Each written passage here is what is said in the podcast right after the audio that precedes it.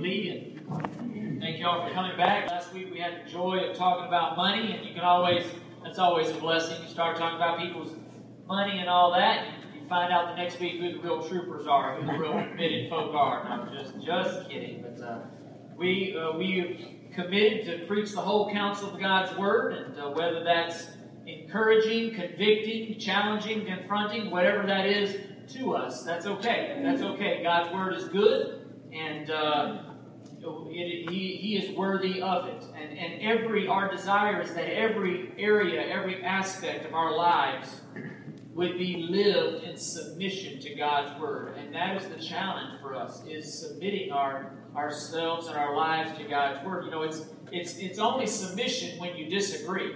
You know, if, if we're in agreement, well, that's that's called agreement. You know, I, I, I talk to you know submission oftentimes is is relegated to, to women and things like that. But guys, we're all in submission. Every single believer in here is in submission to Jesus Christ. He is Lord over all. He is Lord over every area of our lives. And uh, you know, when Karen and I agree on things, that's called agreement.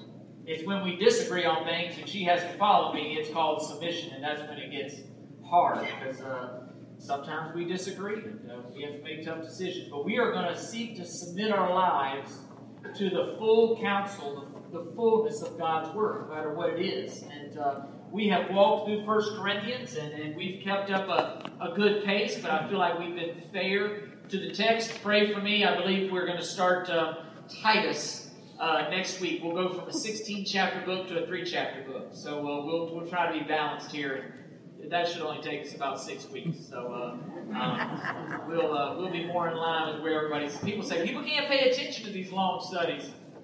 I think y'all paid attention all right. I think y'all have anyway. My wife has paid attention. At least one person's paid attention. So uh, it has been good. This study in First Corinthians has been good. It has been challenging. As I said, there there have been parts of this book where I will admit to you, um, the Lord has confronted me in, in what I thought I knew the passage said, what I thought I knew it was teaching. And that's good.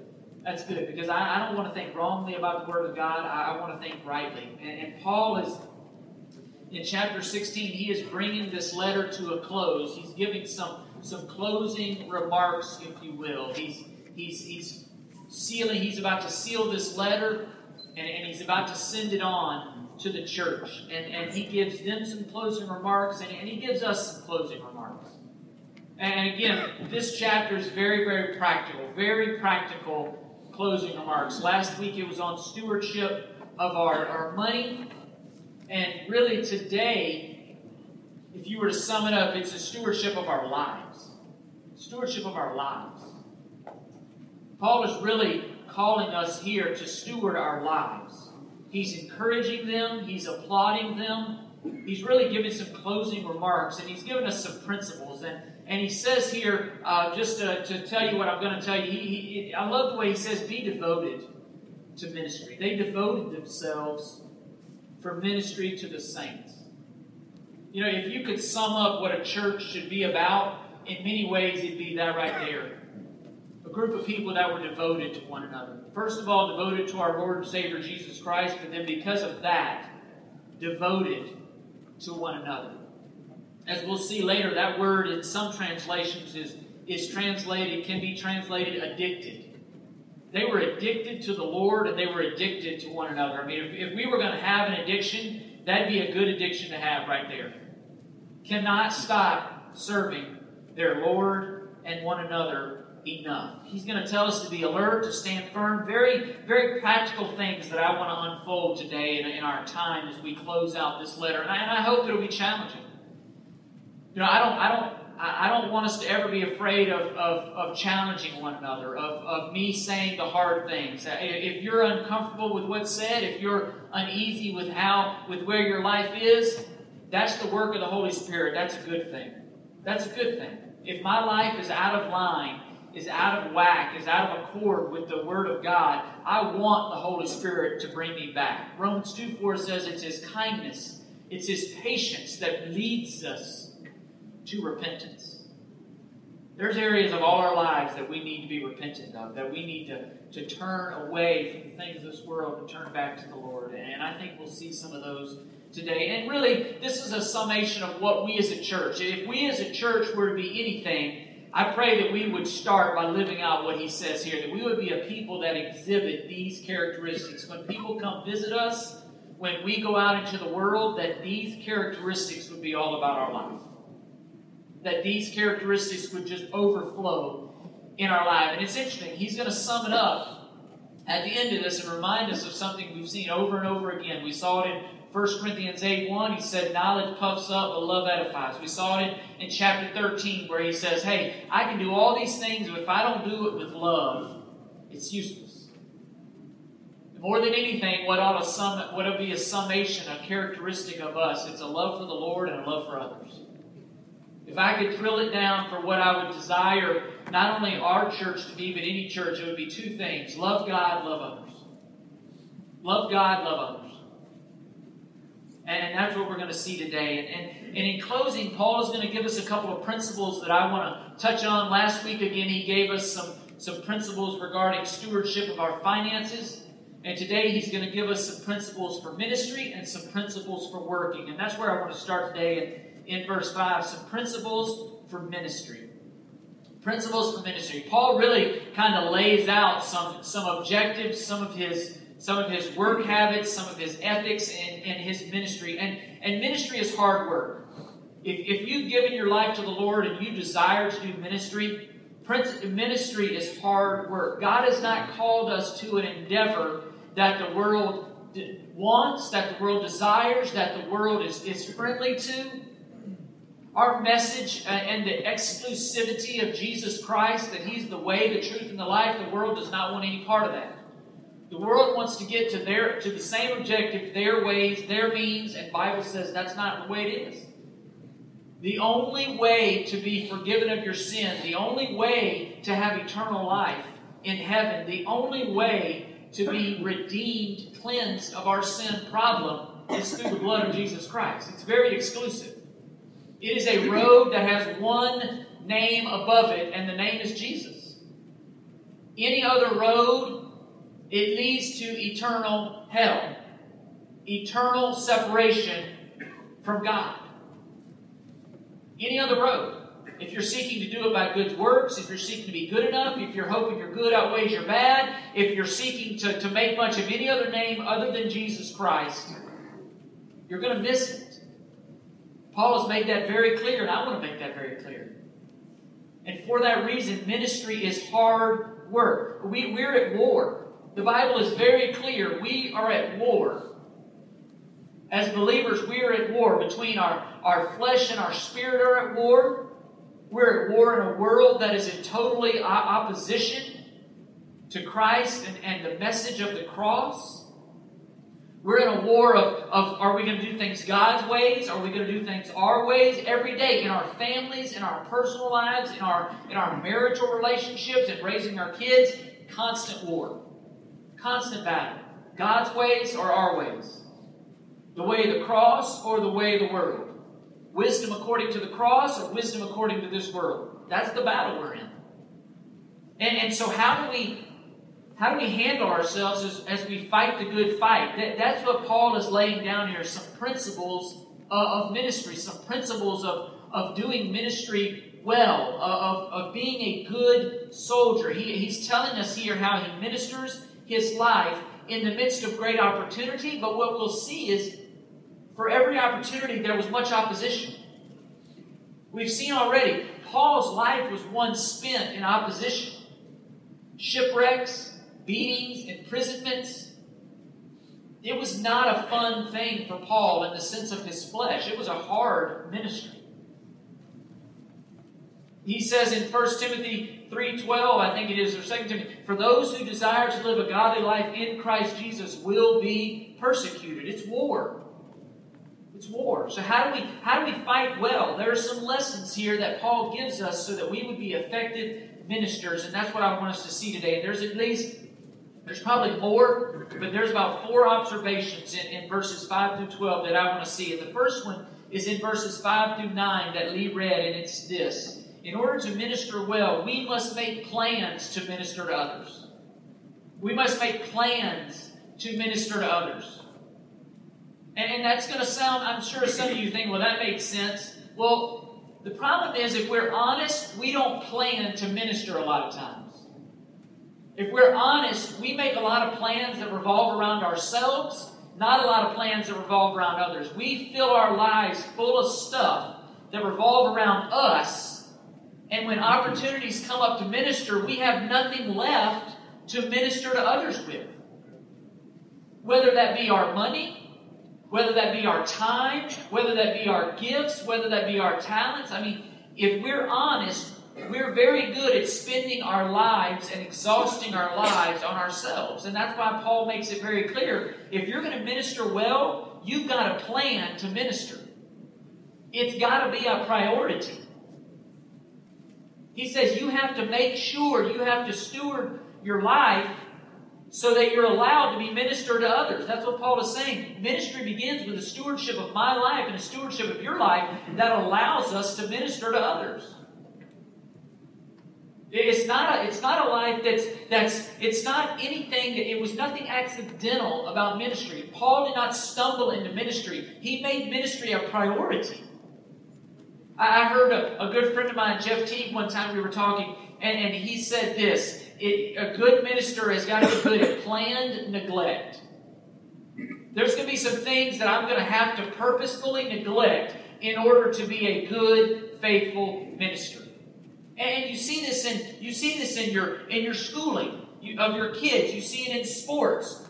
These guys that are these elite athletes, they did not become elite athletes by being entangled with all the things that their other friends were entangled in. No, they were in the gym working out.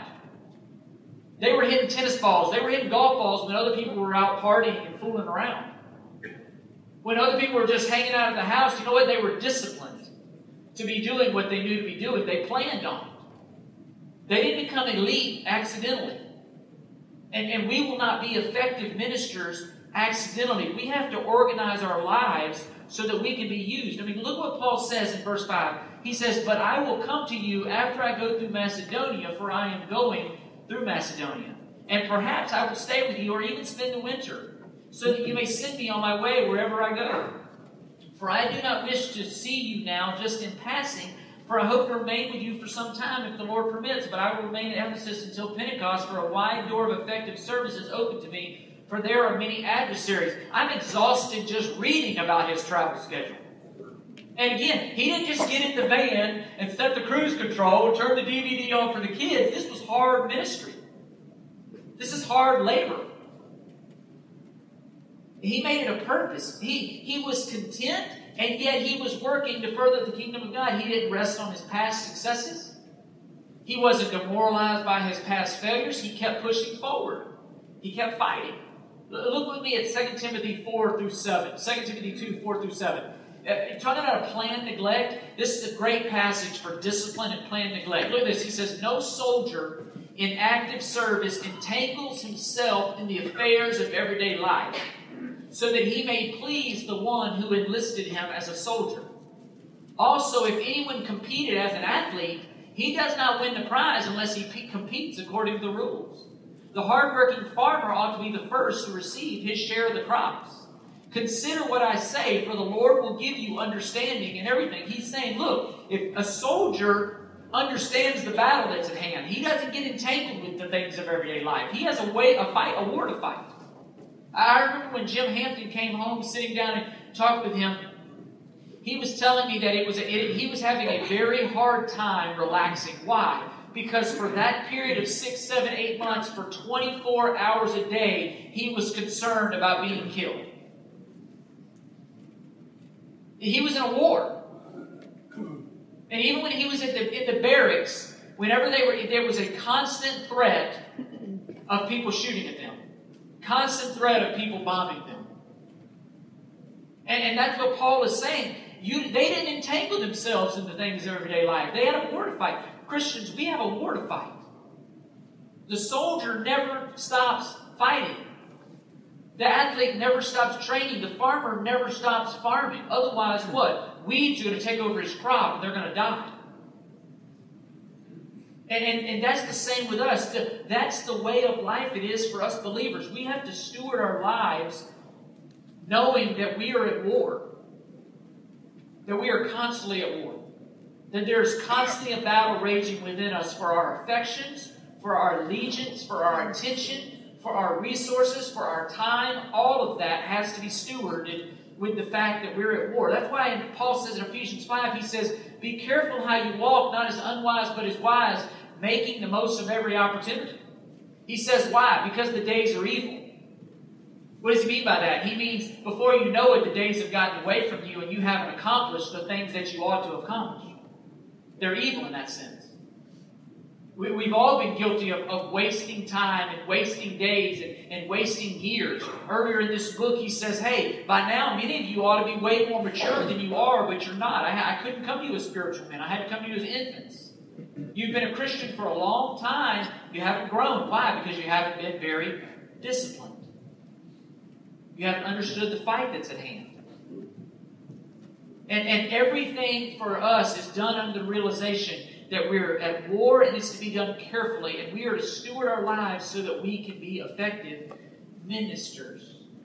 It, literally, I heard this, this definition of, of stewardship, and it's this, of, of this, and it says stewardship or, or ministry is this it's stewarding your life so that God can give you away. Organizing your life in such a way that God can give you away. That's, that's the Christian life arranging my life, arranging everything involved in my life, my time, my free time, my resources, stewarding that so that God can give me away. It's not, not thinking of self, it's thinking of Christ. It's understanding the mission to seek and save the lost. It's understanding that I've been commissioned to be a good soldier of the Lord Jesus Christ, that in the future there's laid up for me a crown of righteousness. It's not for today, it's after we've fought the good fight. Paul says, after that, there's a crown laid up. For right now, your job is to fight. Right now, your job is to train. Your job is to be disciplined. You've got all eternity to enjoy the spoils. But right now, our job is to fight. And, and Satan is very good at lulling us into forgetting that we're at war, of lulling us into, into to being sleepy and not to be effective into thinking, oh, we got plenty of time. I can do that tomorrow. No, no, no. Organize your life, plan to be an effective minister. So, so the application there would be this do, do you have a plan to share Christ with people? Are you actively praying about names of people that you might share the gospel with? Do you, do you set aside resources, time, talents, treasures, whatever it is, to devote to people who might have a need? Do you organize your life in a way do you set aside time that says, look, I'm going to use this to, to, devote, to devote to other people? Do you set aside money? Do you set aside your talents? Do you plan? Do you plan to be an effective minister? Paul was a planner. That's probably, I was kidding my wife yesterday. I said, Karen, you're going to love parts of this sermon. You're going to like the first point. You're going to hate the second point. My wife is a planner. If you want to know what we're doing, you talk to Karen. I don't have a clue what we're doing. But she'll know. She's got about four calendars all over the house, no matter what room she's in. If you call her, there's a calendar around. And she'll tell you. She's a planner. But not only was Paul a planner, secondly, the, the principle is this. The first one was plan to be an effective minister. The second thing we learn from Paul is this submit your plans and desires to Christ. Paul made plans, but he submitted those plans to Christ. And see, that can be very difficult for some of us. Paul, Paul was not rigid with his plans. Look, look at the language that he says here. Look at verse 6. He says, Perhaps I'll stay with you. Look at verse, set, verse 6 as well. He says, Wherever I go. Look, look at verse 7. He says, I hope to remain with you. There was nothing definitive about it. He made plans, but his plans were open to the Lord changing those plans. That's what I'm trying to say. Make plans, but submit those plans to the Lord. Don't be so rigid that those things can't get changed. Some of us, some of us, if we're honest, get real angry when our plans get changed or interrupted. We've made the plans, we put it in our book. Some of y'all are smiling, elbowing people. I'm telling you, we, we love making plans. It's the problem is those plans, we don't submit those plans to the Lord. See, the Lord has greater wisdom. He, he knows He knows far more than I do. Make your plans. Proverb, Proverb says the, the man makes his plans, but the Lord directs his steps. Submit those plans to the Lord.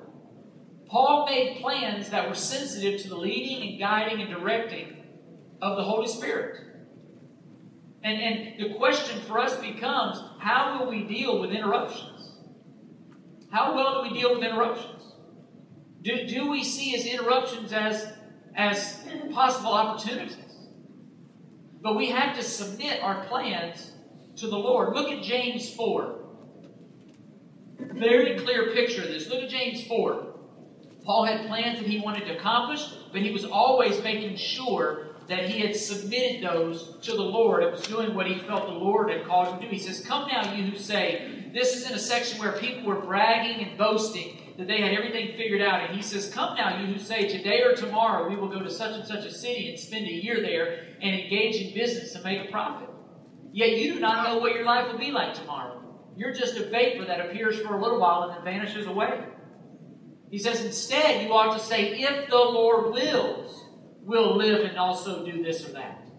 But as it is, you boast in your arrogance, and such boasting is evil. To, to think that we know God and we know what tomorrow holds and we've got it figured out, and to think that we know better than God, he says that's boastful, it's arrogant, and it's evil. We ought to plan, but we have to surrender those plans to the Lord. And, and Paul himself was a, was a big example of this. You know, and I'm not saying, I don't think that passage is saying we have to say that phrase every time. It was a disposition of the heart. You don't have to say it every time, and if I don't say it, you don't have to repeat it to me. I, I get it. But it's a disposition of the heart. You know your heart. You, you know whether you've submitted your plans to the Lord. You know the reason why you've made your plans. You know what you hope to accomplish. But he's, what he's, he's saying is, I'm not so rigid. My plans aren't so rigid that the Lord can't interrupt. Look at Philippians 1.12. You want to talk about interruption? How about prison? Paul had made plenty of plans, and in Philippians 1 12 through 14, he finds himself in prison. Look what he says. There was a lot of there was a lot of struggle over, hey, this is God's guy and he's in prison. What's going on? Does that does that mean God's not on him? Does that mean God's not with him? Does that mean he's out of God's will? He says, Now I want you to know, brethren, that my circumstances have turned out for the greater progress of the gospel. So that my imprisonment in the cause of Christ has become well known throughout the whole Praetorian Guard and everyone else and that most of the brethren, trusting in the Lord because of my imprisonment, have far more courage to speak the word of God without fear. The interruption was prison, and Paul says, I used that interruption for the glory of God. God put me here. God allowed my plans to be interrupted, interrupted my plans, and put me in prison. Why? For the glory of the gospel. And he says, Many, many, many have heard the gospel because I'm sitting in jail who would not have heard it. And he said, Hey, that's cool. Later on, you'll see in that chapter that Paul says, Hey, there are many people who were taking advantage of the fact that he was in prison, many people that were maligning him, many people that were that were distorting things about him. And he says, Hey, I don't care what they do as long as God's glorified. I don't care what they do as long as the gospel has progressed. I, I want to be like that. Because I can tell you, when people are maligning me and saying false things about me, my initial reaction is, hey, as long as God's glorified. That's not my initial reaction. I'm just being honest. And, and Paul, Paul had a lot of interruption in his life. He made plans, but he, he, he, withstood, he withstood a lot of interruptions, but he always used them for God's glory. So, so the application for us is how well do you handle interruptions? How well do you handle when things in your house break? How well do you handle when, when things don't go as planned? Do you see them as opportunities? Or do you see them as interruptions to your plans? Do you see them as opportunities to maybe share the gospel with a, with a worker or, or, a, or, or a handyman or somebody to come and fix something that you would have never otherwise met?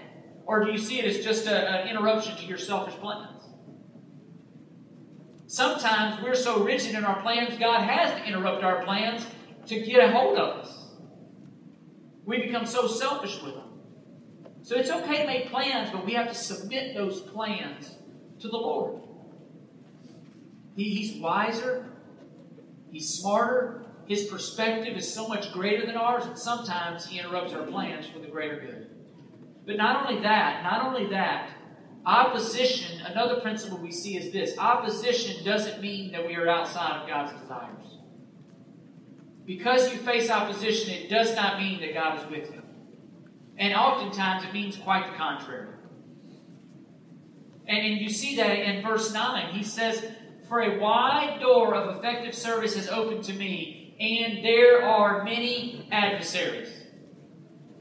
Wonderful, wonderful opportunity came with tremendous opposition, and that's generally the way it is with the Word of God. Generally, it is in your in your life. Satan is not thrilled with a wonderful opportunity for the gospel, and guess what? Much opposition. Much opposition. And, and opportunity, hear me, opportunity always comes with opposition. Opportunity always comes with opposition. When, when God pours out his blessing, Satan tends to send adversaries to try to destroy that work or to thwart that work or discourage that work. There will always be opposition to what God is doing. Again, why? Because we're at war. We're at war. And, and it is important to recognize that, again, Ephesians 6, our struggle is not against flesh and blood. We have a greater struggle than that. There is a constant battle being waged at all times for our allegiance, for our affections, for our devotion, for our loyalty. And Satan is our adversary. The Bible says he's a liar, he's a murderer, he's a thief. He comes to steal, kill, and destroy. We have an adversary. And your opposition, my opposition, does not mean that we're outside of God's will. The reality is, as I've said in 2 Timothy 3.12, it might mean that you're right where God wants you to be. It might mean that you're swimming upstream for the Lord instead of just casually floating downstream like the world and the culture. Opposition does not mean that we're not where God wants us. Please hear that.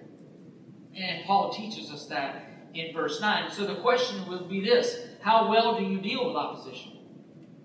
Are you easily are you easily turned away from what you feel like God has called you to do? Are you easily discouraged?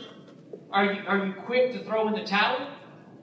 Many of you have walked through health complications. Your family right now are walking through health relational. Are, are, are you committed? Or do you turn away easily? There will be opposition. Why? Because we're in war. Satan will make sure there's opposition. If you, if we as a church, if you as an individual live for the Lord, trust me, there will be opposition. There will be opposition. another principle is this in 10 through 12. A, a principle for ministry is this we do not minister alone. Please, please, please hear this one. We do not minister alone. Paul, Paul begins here by talking about Timothy, by talking about Apollos, He's going to name, after this, he's going to name five more uh, individuals that he worked with. And we must recognize that's we must recognize how important other believers are to our ministry and God's kingdom. Other believers. We don't minister alone. This is a team effort. This is a group effort. Paul, Paul in no way tries to take all the credit. He names about seven people here that are serving the Lord that He's quick to give um, credit to. He didn't minister alone. If Paul didn't minister alone, what about us? And we've seen this already. Turn back to 1 Corinthians 3, verses 5 through 9. Paul says in verse 5 of 1 Corinthians 3, What then is Apollos and what is Paul? Servants through whom you believed, even as the Lord gave opportunity to each one. I planted, Apollos watered, but God caused the growth. So then, neither the one who plants nor the one who waters is anything, but God who causes the growth. Now, he who plants and he who waters are one, but each will receive his own reward according to his own labor. For we are God's fellow workers, and you are God's field, God's building. We minister together. We've seen this in chapter 12. We're a body. We need each other. We need each other. That's why we need to be unified with each other. That's why we need to make sure we have good relationships with one another. Why? Because we need each other. We're a body. Uh, other believers are our fellow workers in ministry, whether they're at this church or at another church. They're our fellow workers. Uh, other believers are not our enemies. Other churches are not, are not the opposition. We're, we're not in competition with other churches. We're all working together. We have one goal, and that is to glorify Christ, to share the gospel that God sent His one and only Son, that whosoever would call upon the name of the Lord would be saved. That He who knew no sin became sin for us, that we might become the righteousness of God. And later on in that 2 Corinthians 5, Paul says, We beg you We beg you to receive this gospel. That's what I'm doing every Sunday is begging you to receive the gospel. If you've not received the gospel, I'm begging you to. If you have, I'm begging you to live for it. Begging you to make much of it. You look in chapter 4, he says the same thing in verses 6 and 7 about, about partnership. Now, these things, brethren, I have figuratively applied to myself and Apollos for your sake, so that in us you may learn not to exceed what is written, so that none of you will become arrogant in behalf of one against the other. For who regards you as superior? What do you have that you did not receive? And if you did receive it, why do you boast as if you had not received it? He said, We're in it together. We're in this thing together. We rise and we fall together as a body. And it's interesting, again, Apollos is mentioned here. Paul and Apollos were pitted against each other in the first four chapters of this book. They had their supporters. Paul had his supporters. Apollos had his. They were pitted. And here, Paul is saying, hey, even the man that you think was against me, receive him when he comes to you. We're, we're partners. We're in this together. Satan would have loved to have divided them. He would have loved to have had them as adversaries, and Paul wouldn't let it happen. He wouldn't let it happen. There was no rivalry, there was no competition. Why? Because they could be singularly focused on the gospel. They could be singularly focused on the fact that man is a sinner, separated from God, and God sent his only son to die so that we could be reconciled. For that reason, Paul said, we put all these differences aside. And we'll pursue one gospel. One gospel. And, and, and the, the application of this would be would be gratitude. Are, are you grateful for what God's done in your life? Do you take credit for God's grace, or do you, do you give God the credit for grace? Do you act like you're you're big and bad, or do you just tell the world how big and bad our God is and how much He's doing in your life? Big difference. Do, do you see other Christians at other churches as teammates, or do you see them as opposition? We're one body, one universal church. All the churches, solid theological churches that are focused on this gospel that this Bible gives, we're together. We're one. We're not, we're not oppositional. So those are Paul's principles for ministry. If we're going to do ministry well individually and even as a church, we've got a plan to make it happen. We've got to submit those plans to God and allow Him to change them if He so desires. We've got to be ready to face opposition, and we've got to be ready to minister together. Together. No lone rangers. Principles for ministry. If we're gonna if we're gonna minister well, that's what we have to do. But not only principles for ministry, he also closes here in verses 13 through 24 with principles of community. He said, Let me give you some closing remarks about your individual community. I've given you a big picture, but individually, this group of believers, the church at Corinth, what are some principles for your community? What, what, are some, what are some characteristics? What are some things that if you're going to thrive as a church, just some closing remarks that you that have to be in place if we're going to thrive as a church. And, and the first thing he says in verse 13 is we must be loyal to the gospel. Loyal to the gospel. You say, well, well why do you that sounds a little odd, Chris. Well, the reality is our tendency is to get saved by the gospel and then go live by something else. Our tendency is to get saved by grace and then assume that we live the rest of our life by, by our own strength. I was saved by the gospel and I live my live Christian life by the gospel. I was saved by the power of the gospel. I live by the power of the gospel. And there are some characteristics here of what that looks like that Paul says a church ought to be described this way. And I pray that we would be described the way that Paul describes them in verses 13 and 14. Because guess what? We're going to have quarrels, we're going to have disagreements, we're going to have opportunities to fight, we're going to have opportunities to be divided. And Paul is saying, look, in the Corinthian church they were there, and in our church today in Odessa, they're going to be there. And he says, this is how you fight them. You be loyal to the gospel that you received. You realize that you would be in nothing were it not for the gospel. And, and look what he says. Look what he says. He says, first, be on the alert. Be on the alert, verse 13. That, that is a command saying to look out for division. Literally, stand your post and look out for division. Be on the alert. Paul is telling them to be watchful. To be watchful. Why? Because you're in a war. You're in a war. But and, and, and the, the danger that we face as churches, it's from inside and outside. And oftentimes the way that Satan wants to disrupt what God is doing, oftentimes the danger comes from inside the church. Most of our problems are, are, are us. It's us. Fighting, quarreling, not forgiving, holding things against people. 1 Peter 5 8 says that, that, that Satan is, a, is like a roaring lion prowling around looking for someone to devour. It's inside the church and outside. Paul says, be on the alert. Be on the alert. And it's not only it's not only immediacy uh, of being on the alert, it's also looking forward to Christ's coming. All throughout the Gospels, we'll see where you'll see God commanding them to be alert, to be watchful, to not let their lamps burn out, to wait. 1 John 2 28 says that, that when he returns, I pray that he will find us being faithful. Be on the alert. That no matter when Christ returns, we'll be ready. Be on the alert, looking out for the dangers that are, that are seeking to destroy us. But not only that, he says, stand firm in the faith. This is a military term, and literally what he's what he's commanding, he's saying, hold your ground. Hold your ground. Do not give up the territory that God has given. Hold your ground, believer. Keep pursuing, but hold your ground. Do not retreat. And this phrase, stand firm, has really bookended this whole chapter. In, in verse uh, 15, in 1 and 2, he says, Now I make known to you, brethren, the gospel which I preached, which you also received, in which you stand.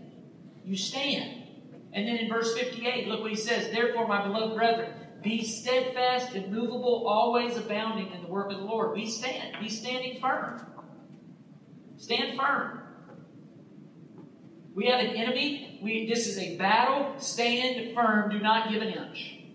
Do not retreat. Do not give an inch. Not only that, he says, act like men. Be strong. Act like men and be strong. Uh, this right here in the original language, it was a call to courage. That's what that phrase means. It's a call to be courageous. Courageous. And, and you look at that in the Old Testament, it was a call to be courageous in the face of danger, especially one's enemies. And, and Paul is saying, you get your strength from the Lord. The word strengthen there is passive, meaning this it's not you, it's the Lord strengthening you. That's why John 15, 5, 1 through 5, he says, without, apart from me, you can do what? Nothing. Nothing. We get our strength from the Lord. He's our refuge. He's our shelter. This isn't, this isn't, you know, let go and let God. We get our strength from God, but we pursue. We pursue it. These are commands. And lastly, he says, let all that let all that you do be done in love. Paul says this multiple times. In verse 14, he says it. In verse 24, he says, My love be with you all in Christ. In chapter 13, he says, whatever you do, that if you give yourself on the cross, if you have prophecy, if you have the gift of tongues, but if you don't do it with love, he says it's worthless. Love ought to be a distinguishing characteristic of any group of believers. The love that we have for one another. Apart from that, everything is meaningless. And, and that word, that word, look at what he says. All that you do, be done in love. You think about everything that we've seen in this chapter the, the quarrels, the, the ending relationships, the lawsuits, the, the, all the stuff that if they just loved each other. If they just loved each other. And, and if the church would do all things in love, these other things that we've seen wouldn't happen. That, that's the reality for a church. The problem is not the thing that we think the problem is. The problem oftentimes is simply a lack of love. It's a lack of love. And, and that's what Paul is building to because he gives us evidences of maturity. Maturity. If you want to know what maturity in the gospel looks like, verses 14 through 24 give those. Six outpourings of just an evidence of maturity in the gospel. Six things that mark what our lives ought to be ought to be about. And the first thing he says is service. Service. You want to know whether you're mature or not? Look at your service. He, he says, Now I urge you, brethren, you know the household of Stephanas, that they were the first fruits of Achaia, and they were devoted themselves for the ministry to the saints, so that you also be in subjection to such men and to everyone who helps in the work and labors. Service. They labored. They worked. They had given themselves over to selflessly serving the Corinthians. They'd given themselves up for it. They had stewarded their lives in a way that God could give them away. And again, this is that word devoted. Like I said, in, the King James, it says addicted. They were addicted to ministry. They couldn't get enough of it. And, and imagine, imagine a church that was addicted to ministry. Imagine a church that could not, couldn't help themselves but love one another. Couldn't help but serve one another. The impact that that would have in the world. Couldn't help but seeking and saving the lost. That, that you were turning people away when you had ministry opportunities. Think about that church. You know, Lee, Lee shared this summer, we, we, we typically do a, a little different schedule during the summer. And this summer, I, I want us to do some serve projects that we're not going to meet every Wednesday again like we have. We're going to do some serve projects each month. And, and this one was Soul Hope. I, I hope we'll get involved in that. I hope that we'll get rally around that on that Wednesday night. In, in July, we're going to get together and do some things to take down the Jesus de Casitos. In August, I think it's August 2nd, Lee gave you the date. We're going to go down to the to the sheriff's youth ranch. You know, I, I made a contact with a guy, and, and I wasn't sure. I was not familiar with the sheriff's youth ranch was, but it had actually, I think in my own mind, I thought that it was for kids who had been in trouble with the law. The sheriff's youth ranch is actually a home that it is a group foster home. It is a group foster home where they take siblings instead of separating them, they keep them together at this home until they can find a home for that for those siblings to stay together in and be adopted. There's 30 kids at this at this Florida Sheriff's Youth Ranch, and there's six families. What was amazing to me, there are six families, and they alternate every week. So every there's three there's three husband and wife couples that go there for an entire week and live with these kids, and they're responsible for 10 of them. And every week it changes. So every other week, these family uproots their life and goes and commits to these 10 kids. So I called him and asked him, and he said that the greatest challenge they have is helping these kids to feel normal. To, to understand, and he says they have no understanding why anyone would come here and love on them. So I want to go love on them. I want to go spend a Saturday and just have a fun day playing with them, loving on them loving on those families who committed their lives to loving on these kids. We're going to do some stuff in the in the small groups, but service. It ought to be the mark of a mature church is service. And we've got plenty of other stuff going on this summer, but service. I, I hope that we will be committed to these things. Not only that, submissiveness. Not only service, but submissiveness. That they would subject themselves. He says that you would subject yourselves to the leaders. Hebrews 13, 17 talks about that, subjecting yourselves to people who watch over you. You know, there, there's no indication that, that, that Stephanas was this high ranking officer or church officer. He was an ordinary Christian, but he had extraordinary love.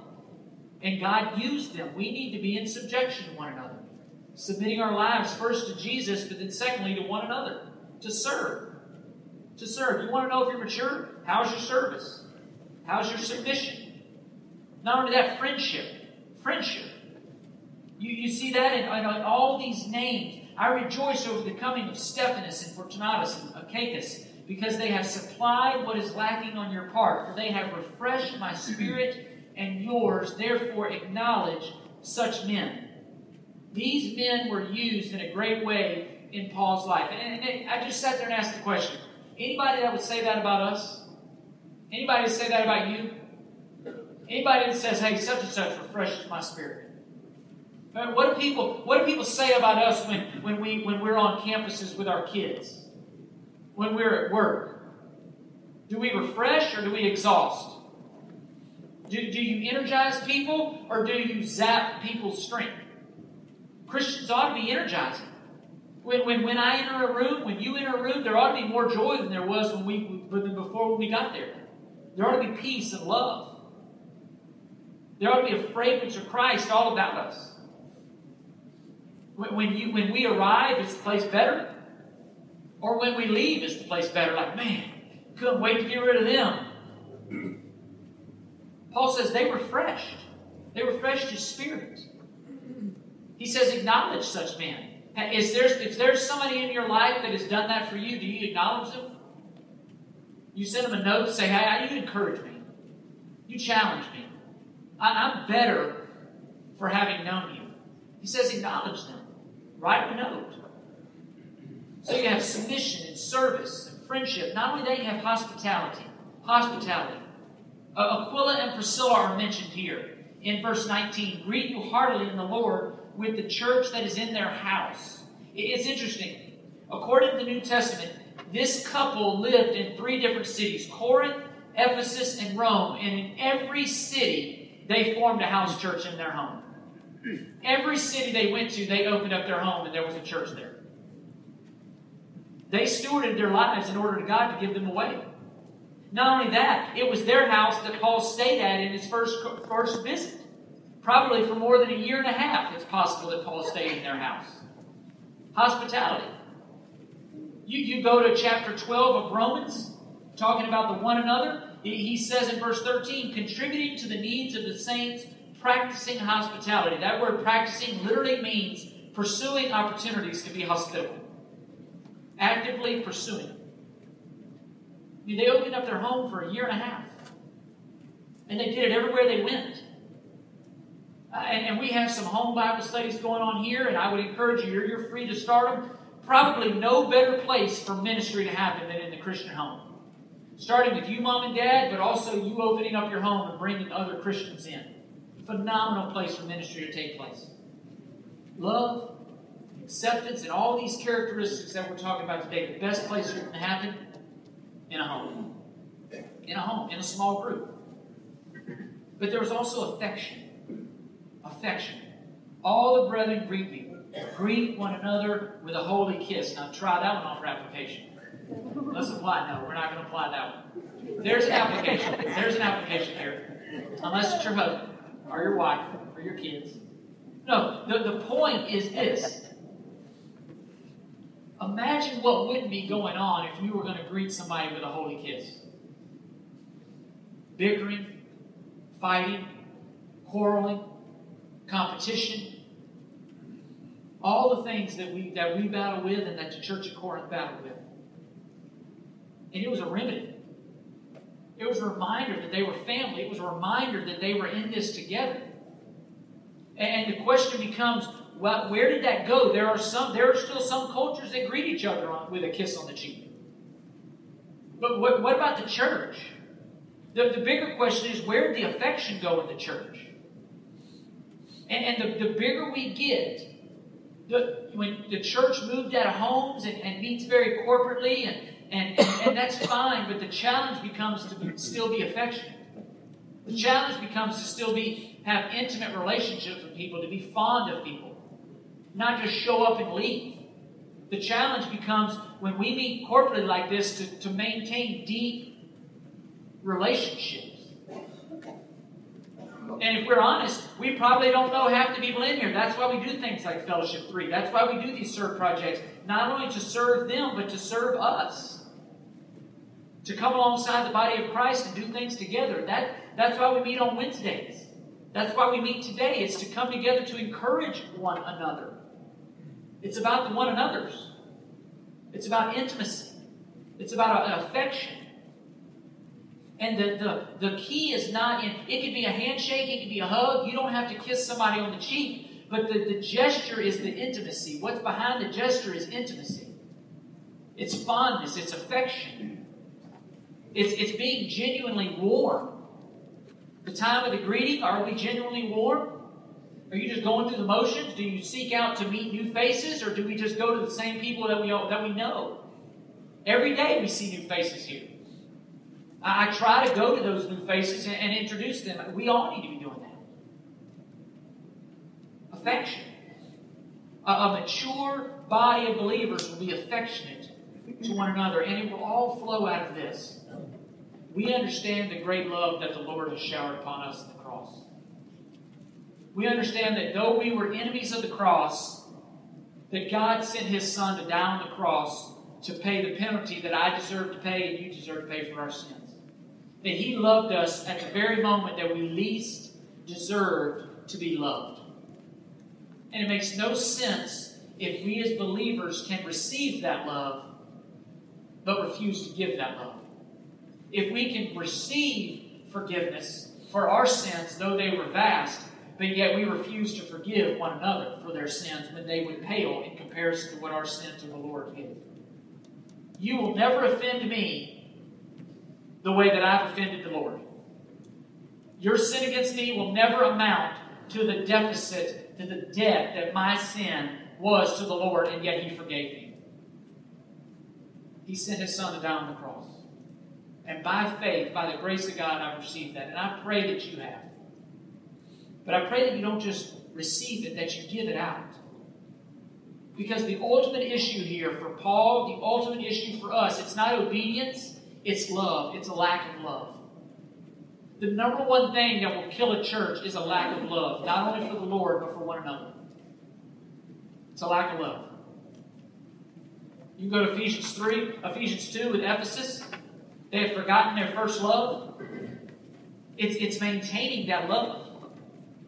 And, and Paul says, if you do that, you're to be accursed. If you turn away from this gospel, if you distort this gospel, if you do not love the Lord, you will be accursed. Period. Strong word. Strong word there. Excluded. Excluded. Not only from heaven, but from the fellowship.